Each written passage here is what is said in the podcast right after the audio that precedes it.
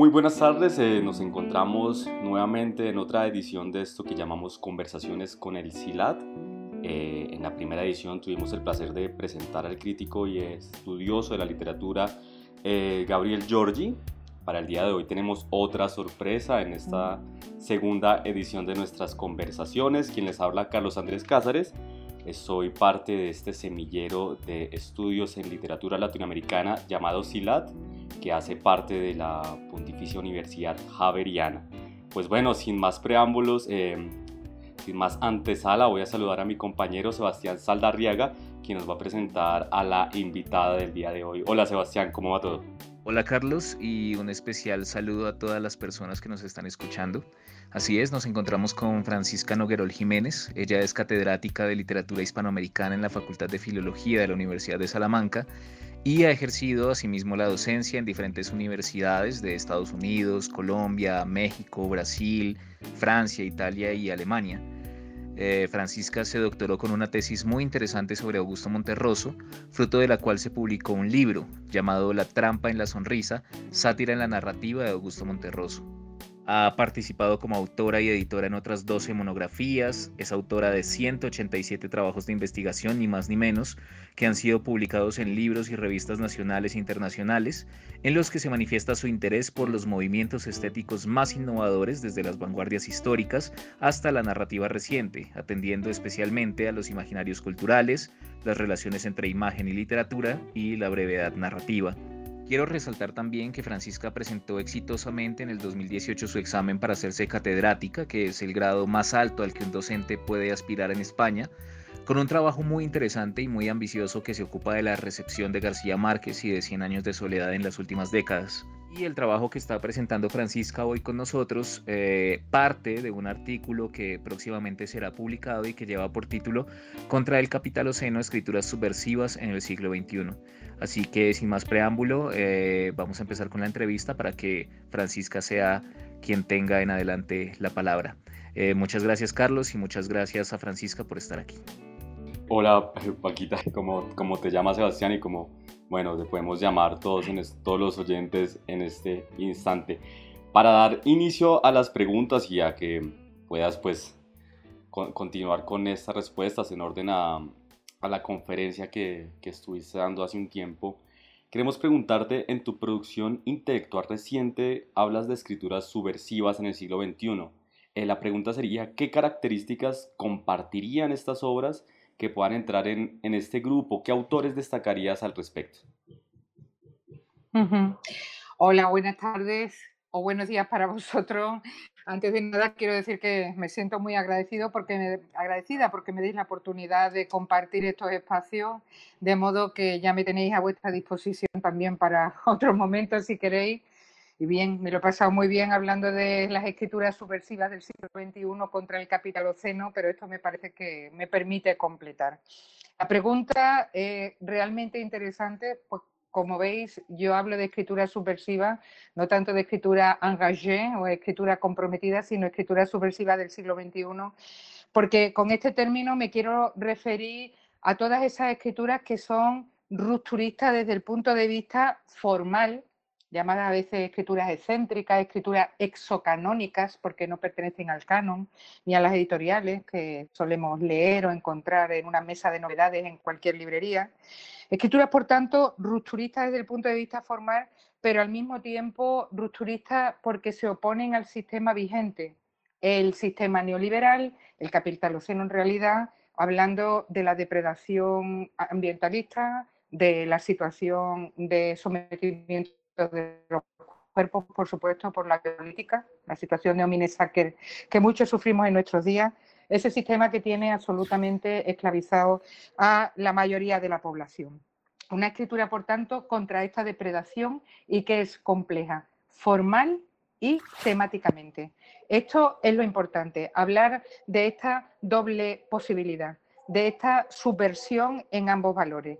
En una situación de devastación como es la que estamos viviendo hoy, en tiempos de crisis, la inestabilidad, el trueque, el simulacro, la escritura en estacato, de la que hablo en más de una ocasión, con frases que rompen, los personajes inestables van a ser fundamentales para entender por qué esta escritura performa, o sea, consigue hacer política a través de la forma. De hecho, os digo que este, esta conferencia que he impartido hoy, la de Contra el Capitaloceno, Escritura Subversiva en el siglo XXI, se va a publicar en un libro que aparecerá en este año 2020 en la prensa de la Universidad de Reims con el significativo título de Faire d'écriture quand la littérature pense la politique. Faire d'écriture significa hechos de escritura, la literatura performativa, cuando la literatura piensa la política.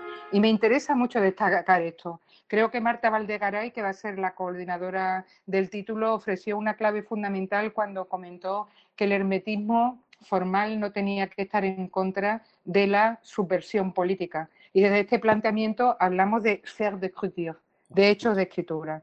Luego me habéis preguntado qué características compartirían las obras que pueden estar en este grupo obviamente son muchas, desde las estructuras complejas a los neolenguajes inventados, pasando por el uso de la literatura posautónoma, tal y como la definió Ludmer, o sea, las escrituras expandidas, fotografía, imagen, pantalla, eh, juegos con lo que es eh, las funciones y las fuentes de la letra, borraduras, elipsis, tachaduras, hay todo un elemento fundamental que puede ser revisado en estos textos, que tiene que ver siempre con el deseo de incomodar al lector. Son textos incómodos.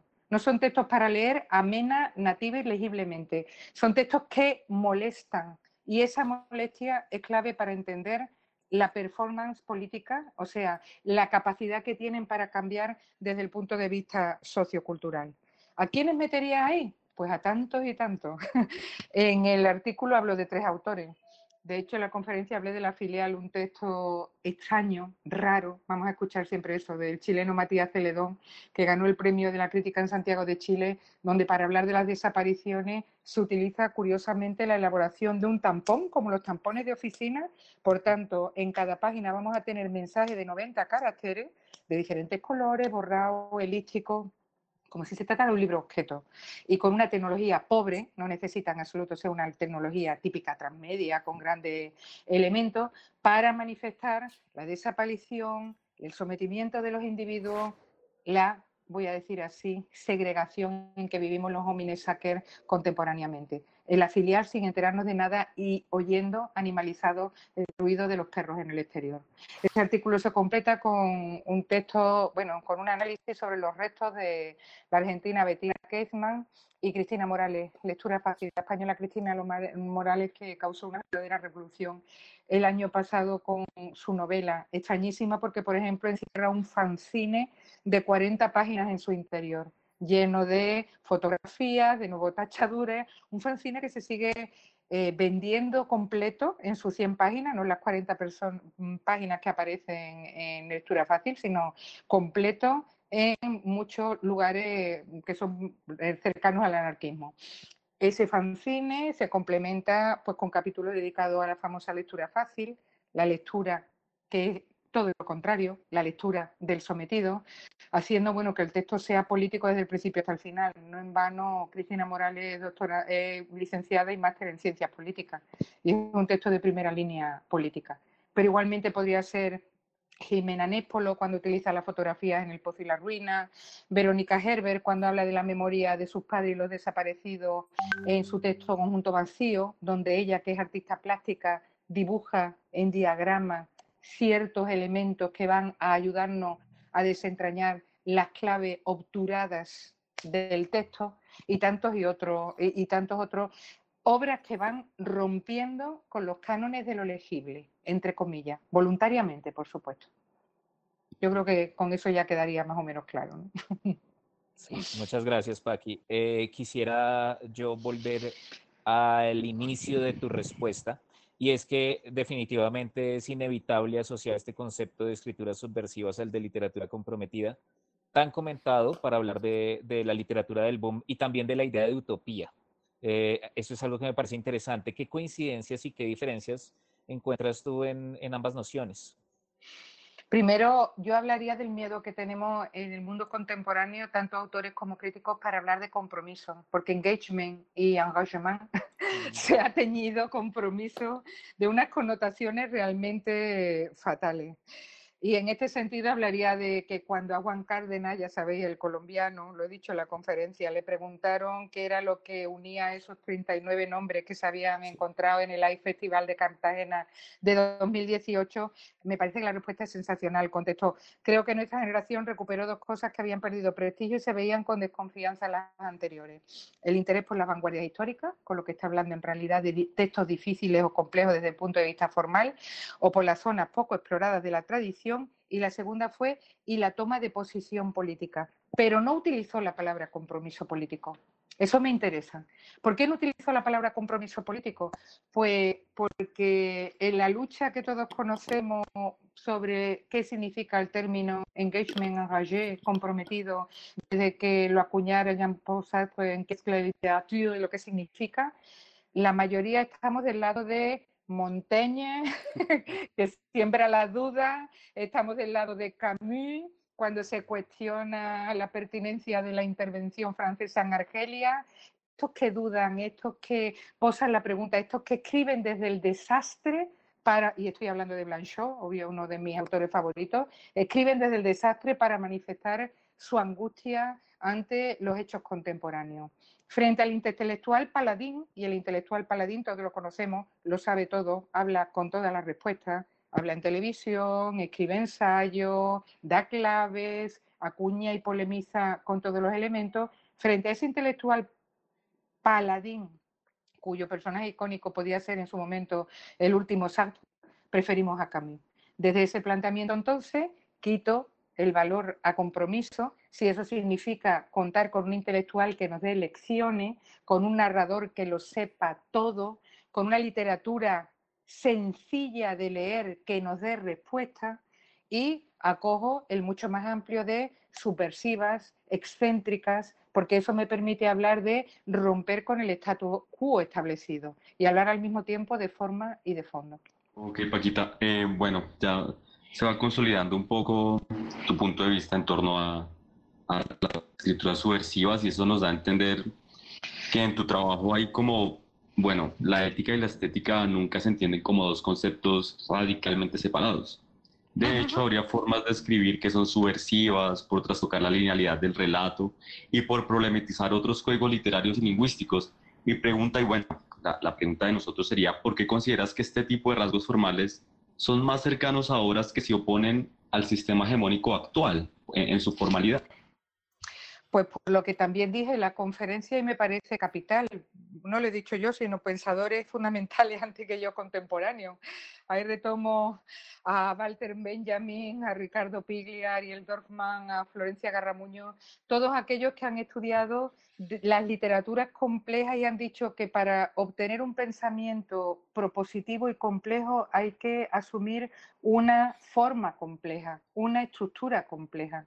Si utilizamos estructuras narrativas amenas y legibles, en la mayoría de los casos estamos repitiendo o pontificando, enseñando, provocando la polarización de la mirada. Y desgraciadamente no es lo que interesa. El ejercicio crítico, lo dice la palabra crisis, debe estar abierto a la duda. Antes hablaba de Montaigne y de Camus. Sigo en ese pensamiento. Eh, a mí cuando eh, Walter Benjamin, sobre todo, ¿no? Eh, el autor como preceptor, toda la idea de que el autor debe abrir caminos y debe cuestionarlo todo sin ofrecer falsas seguridades cómodas, creo que, ahí Walter Benjamin creó una manera de pensar, y es lo que vemos en Piglia, ¿no? Para que la literatura sea política debe ser difícil desde un punto de vista lingüístico. Antes hablaba de Francia Garramuño, literatura y desencanto. ¿Cuántos otros han dicho exactamente lo mismo? Así que yo me ascribo a esa línea de pensamiento. Creo que la literatura hoy día ha asumido, desgraciadamente, su gran nombre, ha sido fagocitada en muchos casos por el mercado. Nos demuestran grandes sociólogos de la literatura como Jorge Locane, a quien he defendido su último texto, ¿no?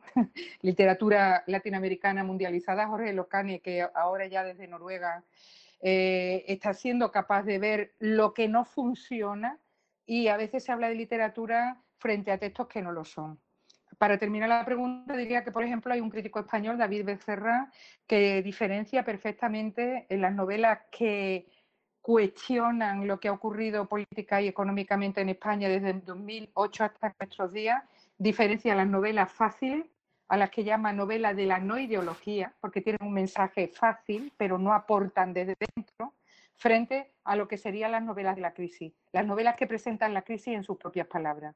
En la misma línea, ahí está Irmgard Hemmelheinz en Alotropía de la trinchera evanescente, un título que ya en sí mismo es de una sofisticación absoluta, ¿no? Alotropía de la trinchera evanescente. lo que plantea Hemmelheinz de México? Pues plantea verdaderamente que para hacer trinchera hay que hacerlo de otro modo, a los tropos. Hay que hacerlo con un lenguaje complejo. Hay que utilizar el elemento artificioso.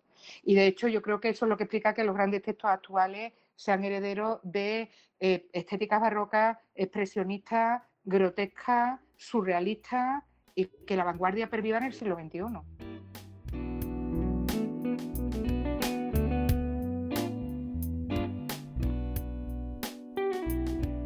Esto creo que nos genera mayores preguntas porque sí, se, se, puede entrever que hay unas nuevas estéticas que pues están generándose actualmente en lo contemporáneo. Pero de la, mano de, esta respuesta, en el sistema económico actual parecen alternarse propuestas de análisis basadas en esto, en binarios, como estética versus política, ficción versus realidad, periferia versus centro. ¿Crees que es necesaria dicha división o dicha partición o que se debería trabajar en torno a los espacios de conjunción y esas líneas delgadas que existen aún en estos conceptos? Bueno, yo creo que una de las obras más estimulantes y polémicas que he leído en los últimos tiempos, voy a empezar por ahí, es de Will Corral, es del año 2006, se llama El error del acierto contra ciertos dogmas latinoamericanistas. A mí me encantó porque Will trabaja en la Academia Norteamericana, trabaja toda su vida en la Academia Norteamericana, pero quiso publicarla en Quito, en Ecuador, en la editorial Paraíso, precisamente porque le interesaba mucho dar fuerte a los intelectuales que desde ciertos puntos onfálicos, umbilicales, vamos a decir así, en muchos casos crean su escuela, sus adeptos, sus doctorandos, su, vamos a decir también prebendas, gracias a acuñar conceptos y a decir que todo es nuevo. Sobre todo a crear maniqueísmo peligrosísimo. Yo soy de la escuela de Julio Promat. Premat, a quien adoro absolutamente como crítico, siempre lo diré, pero también de la escuela de Christine Buchig-Luxman y de la escuela de Graciela Esperanza, creo, de la escuela de tantos autores que desde ya el principio, Jacob Burckhardt en el Cicerone o, o, cualquiera de los que nos enseñaron a Guy Faucillon, ¿no? la historia de las formas en el arte, eh, Auerbach en Mimesis, tantos críticos que nos dijeron, es mejor intentar encontrar los rasgos distintivos de la contemporaneidad de acuerdo con sus contextos, pero asumiendo que sigue la tradición. ¿Por qué cita a Julio Premat? Pues porque Julio Premat tiene ese libro extraordinario que se llama Non nova sed nove. Ya lo dice en el título, no hay cosas nuevas sino miradas de nuevas formas. Los contextos van provocando que lo que eran formas primitivas vayan cambiando en cada momento. En la charla hablaba, por ejemplo, del concepto de barroco frío, que a mí me interesa mucho se habló primero de barroco en España, luego se habló de barroco de India. Cuando Walter Benjamin habla del origen del barroco alemán, ya empieza a hablar de otras cosas. El neobarroco es una categoría diferente, una categoría que de nuevo acuña otro sentido, y está el maravilloso trabajo de Gustavo Guerrero sobre Severo Sarduy. Bueno, ahora se está hablando de barroco digital, barroco frío, es algo que a mí me interesa, porque estamos hablando de estructuras que se mantienen transhistóricamente, pero que gracias a los nuevos contextos, en este caso a las tecnologías, lo que está ocurriendo, a las crisis desde el punto de vista político-sociales, están haciendo que ese concepto adquiera una nueva modalidad. A mí eso me parece que ampliar el pensamiento, no vender algo nuevo. Si yo vendo algo nuevo como intelectual, muchas veces estoy haciendo un flaco favor a la historia del pensamiento. Se queda en moda literaria, polemizo con otro, Simplemente, desgraciadamente, me quedo en este concepto mío es el valioso porque yo lo acuñé, nadie sabe quién lo acuñó, pero seguramente esa persona como paladín, digo, va a decir que lo acuñó, y es que nos perdemos en discursos estériles. Os pongo un ejemplo, yo hablo mucho siempre de minificción y microrelato. Bueno, pues eh, algo tan maravilloso como hablar de la brevedad durante un tiempo se convirtió en una pugna ridícula entre si era género literario o no era género literario. Se perdía la fuerza, la belleza de hablar de la epifanía, de la brevedad. Os pongo ese ejemplo porque me toca en el corazón. amigos íntimos luchaban en los congresos por si era género o no género. ¿Interesa eso? Pues la verdad os digo, no. Lo que interesa es seguir avanzando en la idea de la brevedad. Y en esa línea, desde mi humilde posición, por supuesto que no soy un Julio Primat, es en la que yo eh, quiero continuar. Eh, bueno, lo dijo perfectamente, ¿no? Los hijos del limo, Octavio Paz, el grande, ¿no? Los hijos del limo, la tradición de la ruptura. Si uno es incapaz de verlo, está fallando. Ahí es donde yo quiero situarme. Creo que queda claro. ¿no? Sí, yo, yo, yo, quiero salirme del libreto porque quiero hacer una pregunta que no está ahí, pero es que lo que acabas de decir me ha obligado. Y es que mm. muchas veces al, al, hacer crítica sobre el siglo XXI se suele pensar que uno está defendiendo lo nuevo, ignorando lo viejo. Es, eh, terrible. en tu, trabajo, en tu trabajo evidentemente no es así en este en particular, además porque tú eres muy consciente de eso, tienes muy en cuenta eso al, al hablar de las, de las vanguardias eh, como rasgo relevante que se recupera. Y en ese sentido yo sí quisiera preguntarte como por el papel que el pasado está jugando en todo esto eh, y por esa otra constelación de autores, por ese otro corpus que se recupera de, de autores latinoamericanos o no. Porque, por ejemplo, tú en tu trabajo hablas de Kafka como, como precursor de la filial. Entonces, me gustaría que hablaras un poco de, de esa relectura del pasado.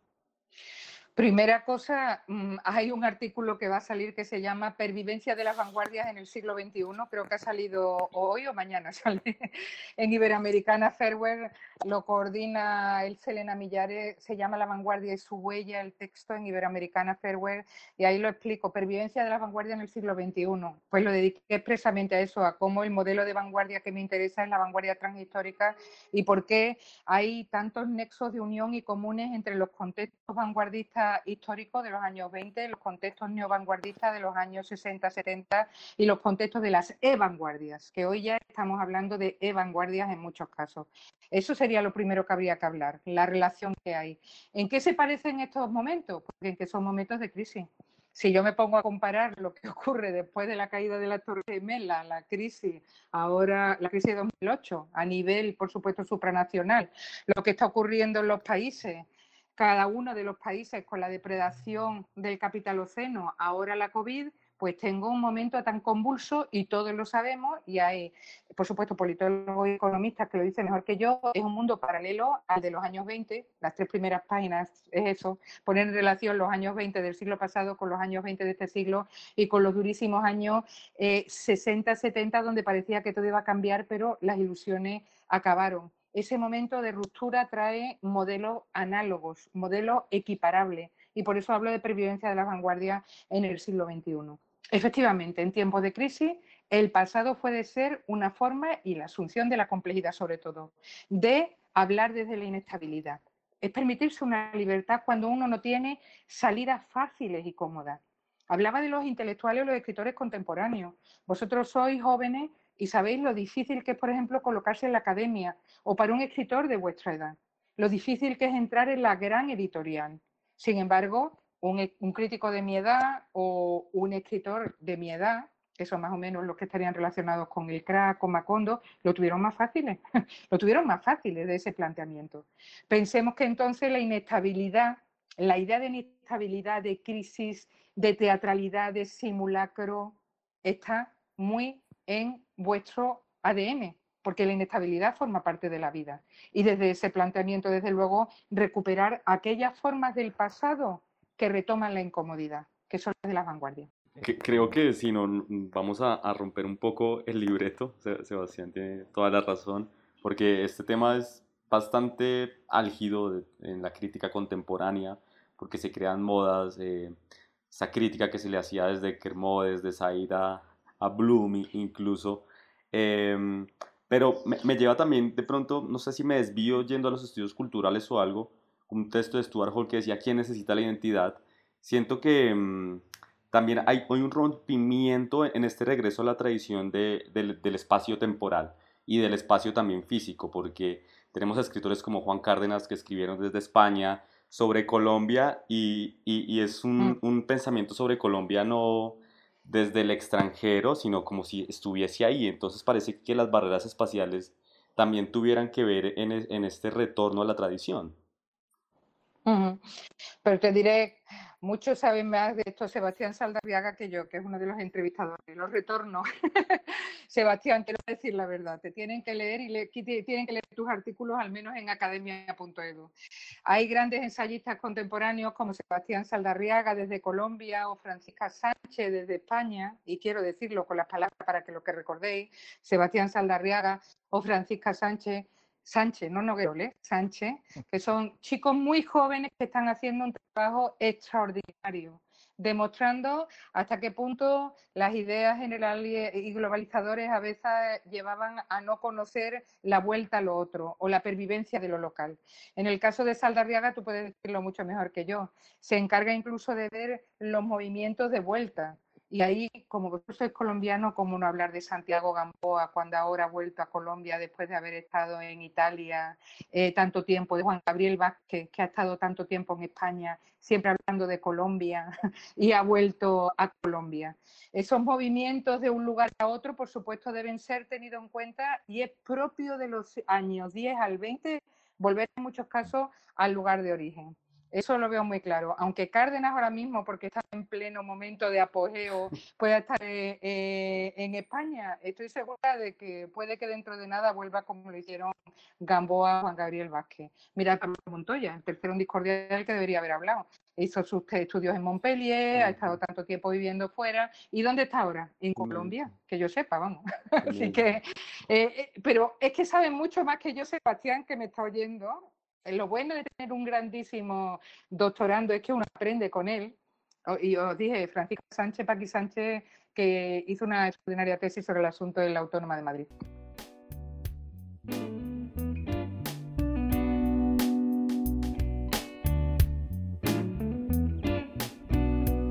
Bueno, eh, Francisca, también nos parece muy, muy importante destacar ¿Cómo manejas esa condición del crítico que se ocupa de la actualidad y que solo en algunos años puede tener que afrontar que sus objetos de estudio presenten cambios, a veces incluso tan drásticos, que obliguen a repensar hasta las bases teóricas más sólidas de su trabajo?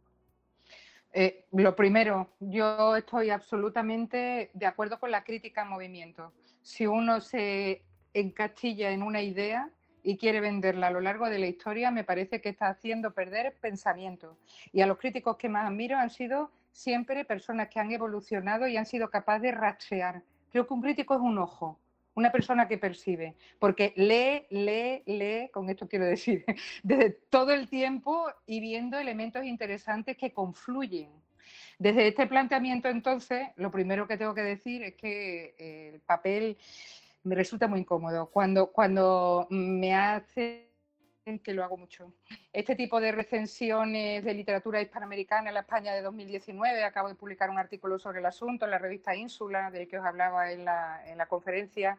Cuando me hacen este tipo de propuestas, me siento siempre absolutamente apabullada y pensando que no lo voy a conseguir. Porque ofrecer lineamientos en España de un año me hace pensar en aquel maravilloso artículo satírico de Martín Caparrós de hace 30 años cuando decía nuevas novedades y lineamientos de la literatura argentina en lo que va el mes de abril. No sé si conocéis ese artículo, pero me parece absolutamente lo que yo pretendo. Lo que yo pretendo es con honestidad y diciendo, hay como una especie de zeitgeist, un espíritu de época, en donde viviendo una serie de constantes, y esas constantes, constantes son claras. Sé que me estás preguntando en relación a Narrar sin Frocho, en donde hablo de la generación marcada por la globalización y el, y el neoliberalismo. Una generación que es absolutamente interpelable a través de los parámetros críticos de Nicolás Bourdieu cuando habla de la altermodernidad eh, la defensa de la traducción, la ausencia de frontera, el escritor como semionauta, eran críticos y autores absolutamente reivindicadores del cosmopolitismo, de la mundialización de la literatura, que ahora, sin embargo, está absolutamente en cuestión no solo porque esto que hemos hablado de los autores colombianos, la punta del iceberg, que vuelven a su país, que esto se está dando a nivel internacional, sino porque hoy lo que más está interesante y está interesando es la provincia frente muchas veces a la urbe, el desecho y la ruina, el resto, el campo. Y hablo de la literatura en español, el campo, para hablar y denunciar lo que sucede. Desde este planteamiento entonces yo leo y empiezo a ver, por ejemplo, la cantidad de libros que hablan de restos de, repiten en los títulos, estructuras que se repiten y son absolutamente novedosas. Y fijaos que hablo desde la forma. Y con ello los conceptos que las aunan. Frente a la defensa de defensores de una determinada estética, y ahí tenéis a Edmundo Pasoldán, que fue colocado, integrado en el grupo Macondo, que hablaba muchas veces de la escritura en Estados Unidos y demás. Hoy Edmundo Pasoldán, la situación del minero boliviano fundamental. Esa es su novela Iris de 2014. Su libro de cuentos Las Visiones, que es como la extensión de Iris de 2016. Utiliza la ciencia ficción, pero es absolutamente comprometido. Igual que le sigue, igual que le sigue una trayectoria que podemos encontrar en su literatura o, por ejemplo, la de su compañera Liliana Colanzi, que me interesa cada vez más. Ella utiliza el discurso de la ciencia ficción, pero en ese discurso de la ciencia ficción vamos a encontrar la voz de una campesina ayorea, una campesina boliviana. ¿Por qué a los muchachos o a los escritores desde 2011 a 2019 le vuelve a interesar, y eso me interesa especialmente, y perdonad la redundancia, me fascina especialmente? elementos de la propia cultura. El elemento latinoamericano, estoy hablando del mundo Pasoldán cuando habla del tío en Iris, eh, el dios, ¿no? De las minas bolivianas en Iris o las visiones, o de Liliana Colanzi cuando habla en nuestro mundo muerto de nuevo de, de los nativos ayorea. ¿Por qué Mariana Enrique habla continuamente de los eh, personajes de corriente? ¿Por qué la literatura mapuche ha cobrado tal protagonismo, literatura de la provincia, si me permitís, en Chile? Igual ocurre en España, ¿eh? estoy poniendo ejemplos de diferentes lugares, pues sabéis que me interesa hablar de las literaturas en español. ¿Por qué sucede esto?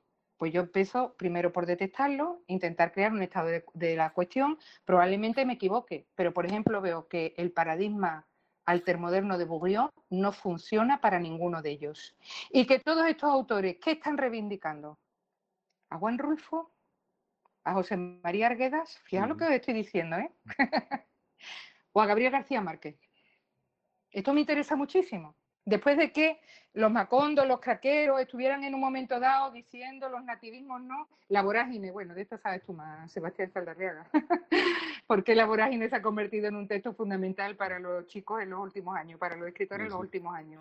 Pues porque estamos volviendo a propuestas nativistas, terroristas, se está revisitando con una mirada virgen, muy interesante esta propuesta.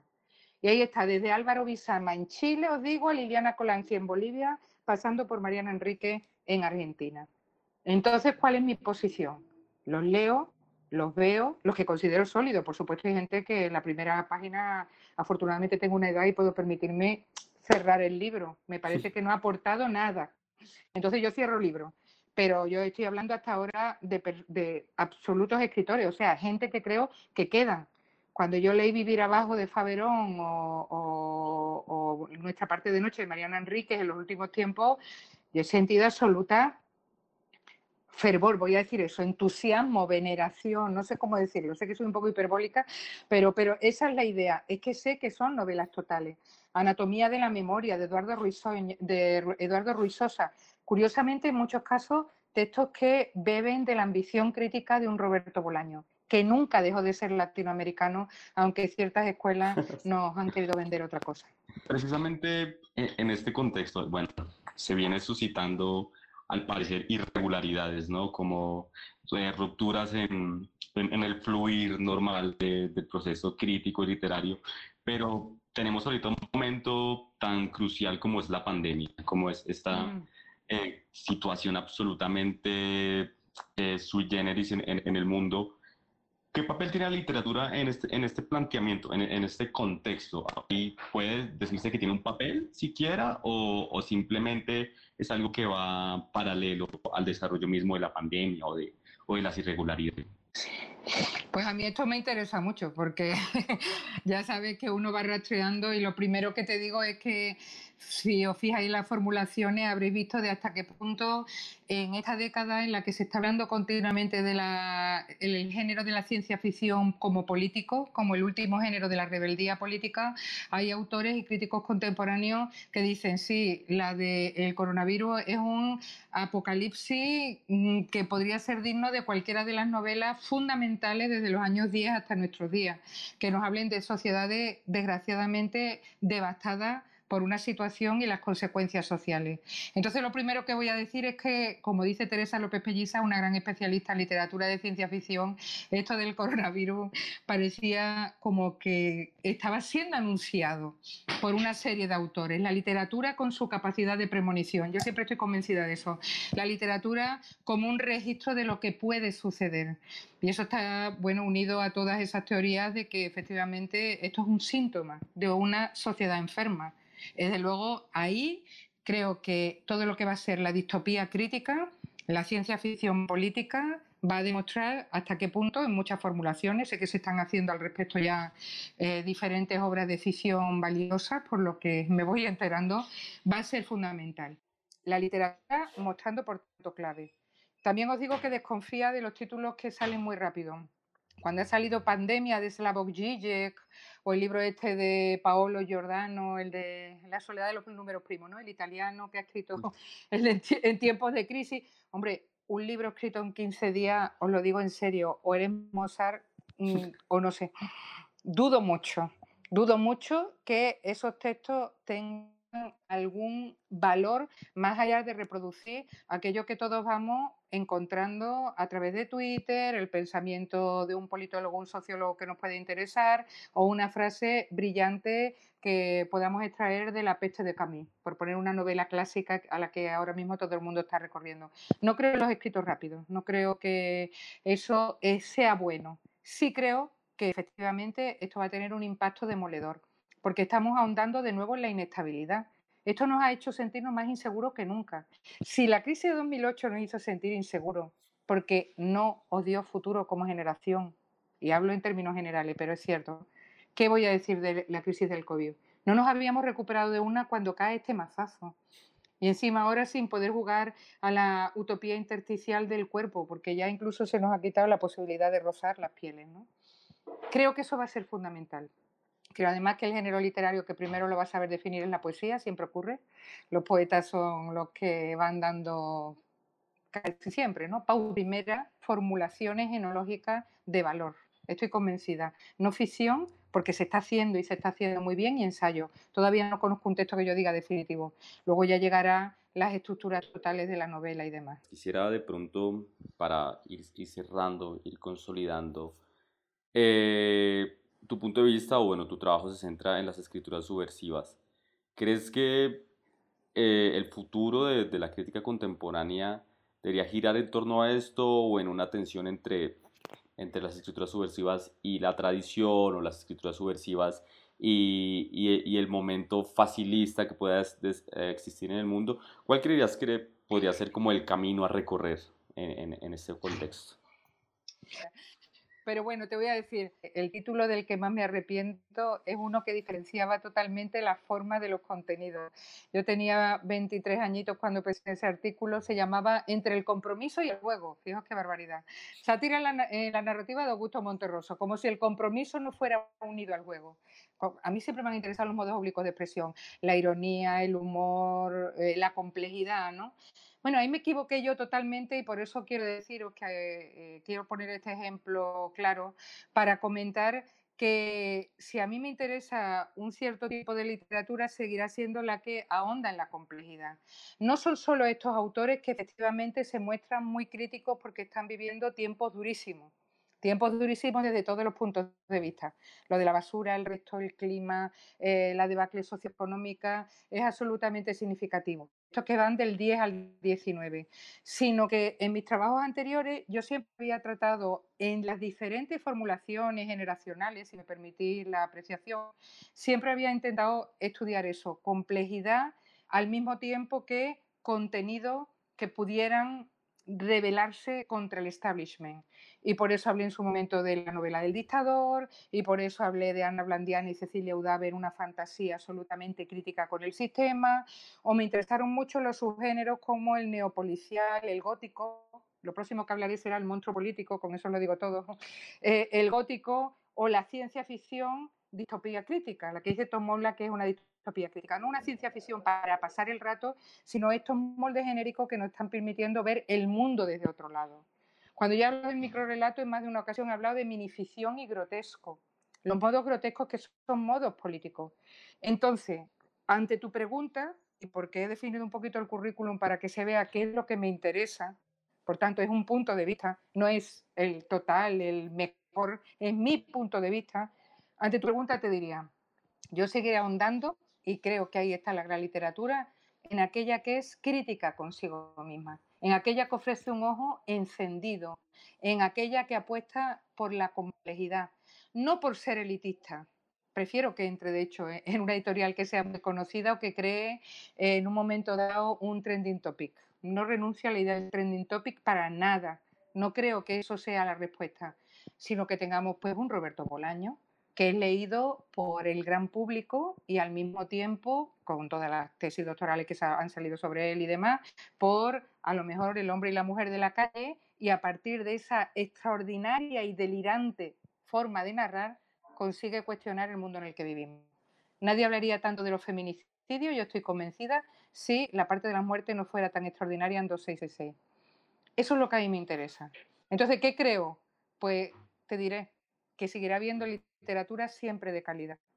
Literatura que aúna la complejidad formal y el deseo de ser un revulsivo, una literatura desacatada, una literatura irredenta. Ahí está la clave para mí de lo que significa la estética. Bueno, muchas gracias. Pati, pues muchísimas, muchísimas, muchísimas gracias por, por tu tiempo, por tu generosidad, tanto en la conferencia como en esta entrevista. Eh. Ojalá podamos encontrarnos físicamente en otros espacios. Eh, ya sabes que en Colombia eres más que bienvenida para cuando se pueda viajar nuevamente. Eh, te mandamos un abrazo enorme, muy estimulante tu trabajo y sin duda te seguiremos mucho la pista con todo esto. Muchas gracias. Vale. Pues yo a vosotros, queridos, os doy las gracias porque lo importante es comunicar y compartir. Muchas gracias por la libertad de expresión, que siempre es lo más importante, y permitirme compartir estas propuestas, que son eso, propuestas. Nada de más, porque eso no lleva a ninguna parte en una crítica a movimiento. Buenas tardes o buenos días. Muchas gracias, Paqui.